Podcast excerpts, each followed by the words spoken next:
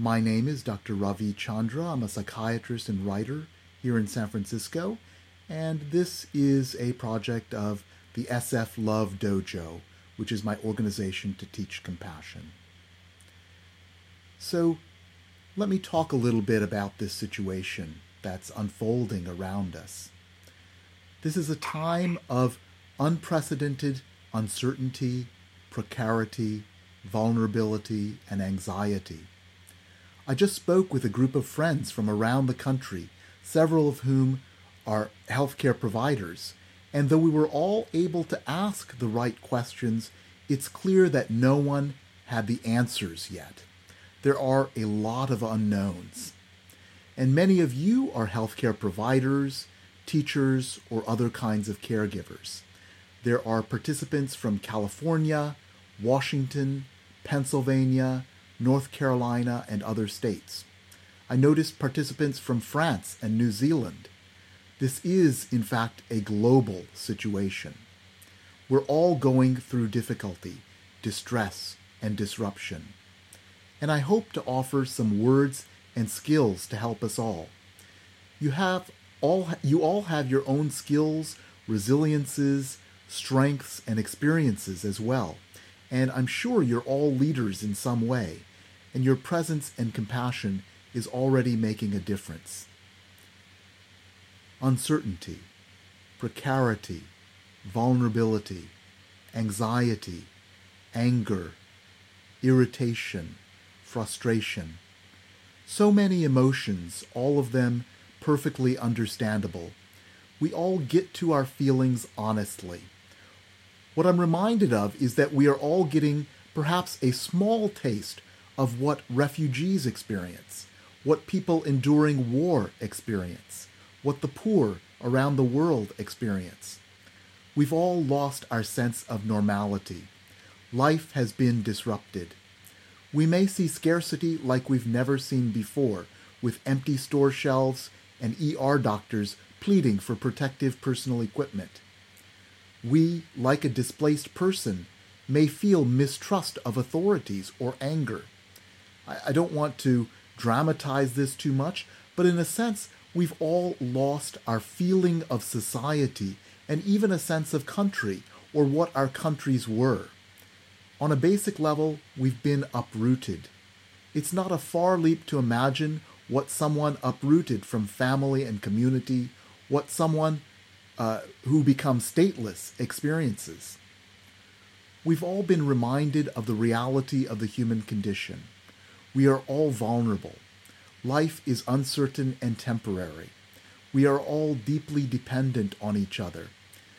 We are dependent on grocery stores and pharmacies and the people who work in them.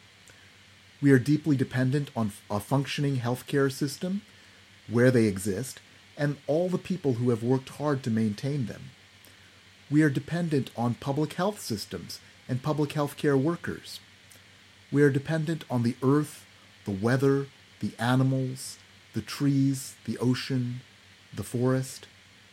Even in isolation, we are always intimate with the effect that other beings produce.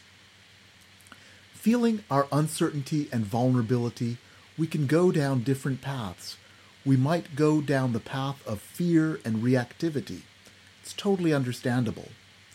We might take the option of power and control and even develop a power complex, thinking we can erase our vulnerability by having power over others. This might make us feel strong, at least temporarily. Again, it's understandable. But there's a third option available. We can realize that our vulnerability and uncertainty links us with all of humanity and all of life. We can develop compassion for ourselves and compassion for others. We can deepen our experience of interdependence. And that's the challenge we have right now. In addition to the concrete challenge of caring for our physical bodies and communities, we have the challenge of caring for our emotional needs. This can create the opportunity for growth. I invite you to use this time, today and this time of this difficulty, to learn about yourself and to use this difficulty to cultivate compassion, mindfulness, and relationship to yourself and others. It all depends on what you bring to this moment. I've described difficulty and difficult emotions. By noticing and naming these emotions, you can be with them. And there's a difference between being an emotion, being caught up in its story, and being with an emotion. Mindfulness helps us create an observer awareness of our inner life. Mindfulness is defined as an awareness of present experience with acceptance. The other components of self compassion are cultivating a sense of common humanity and a sense of kindness towards oneself. You may have heard of the word umami, U M A M I. Umami is the fifth flavor, with bitter, salty, sweet, and sour. Umami is the fifth taste, described as a tanginess or savoriness. It's the flavor that makes food more tasty and delicious. I like to describe loving kindness or friendliness and compassion as the umami of the inner life.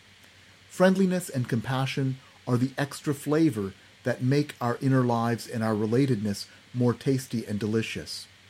We might have fear, anxiety, anger, irritation, boredom, despair, and so on. But if we can add the umami of friendliness and compassion, we can make the experience tolerable and even learn from it. These difficult emotions can be viewed as what ancient Buddhist scholar Shantideva called treasures appearing on our doorstep, for they can assist us in the, in the conduct of our awakening. We are all suffering and we all wish for happiness and well being. How do we define happiness and well being? We can get attached to houses, possessions, and status, particularly if we live in a Western materialistic world. But after meeting certain basic requirements, these do not produce lasting satisfaction and happiness. This has been backed up by research. Where does happiness come from? Well, certainly meeting goals, having a set of goals that we can regularly check in about. Uh, also, a sense of purpose in life, our greater purpose in life. Also, of course, relationships are really important. Uh, the longest running study of, uh, of health uh, of, and well being, the Grant study, found that relationships throughout life were the greatest predictor of happiness in later life. Happiness is love, full stop, as the Grant study's director said. I define happiness as an increasing ability to deal with the distress of life. I'll say that again. I think happiness is the increasing capacity to deal with the distress of life. You might still feel distress, but you can appreciate yourself for coping with it. And there are two techniques I'd like to share with you uh, in this short, in this first part of the talk for helping you deal, develop, sorry, uh, helping you develop this increased capacity to deal with distress. The first is the mindful self-compassion break, derived from the work of Kristin Neff and Christopher Germer. I really recommend taking the full mindful self-compassion class. I offer this in San Francisco, and the Center for Mindful Self-Compassion offers it online as well. But the mindful self-compassion break will help you interrupt the negative story that difficult emotions like to tell. It consists of three parts. First, mindfulness. Just noticing that this is a moment of suffering. This hurts. Ouch. I don't like this. Just noticing this is a moment of suffering. Second, common humanity. Suffering is a part of life. I'm not alone. Others feel and have felt this emotion too.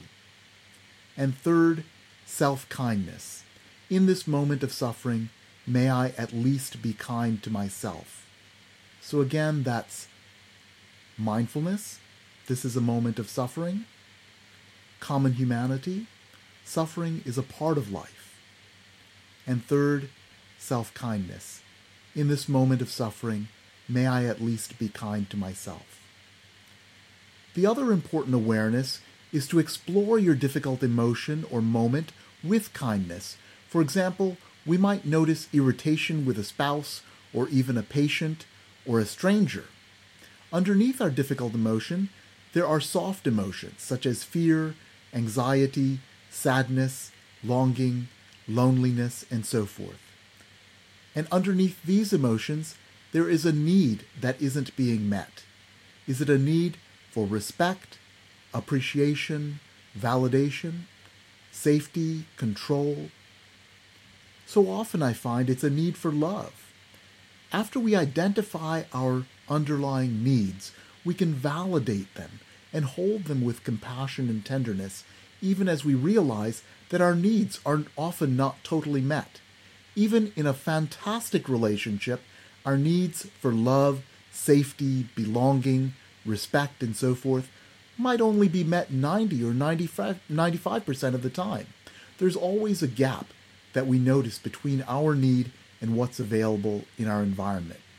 And self compassion helps us to care for ourselves when our needs aren't being met.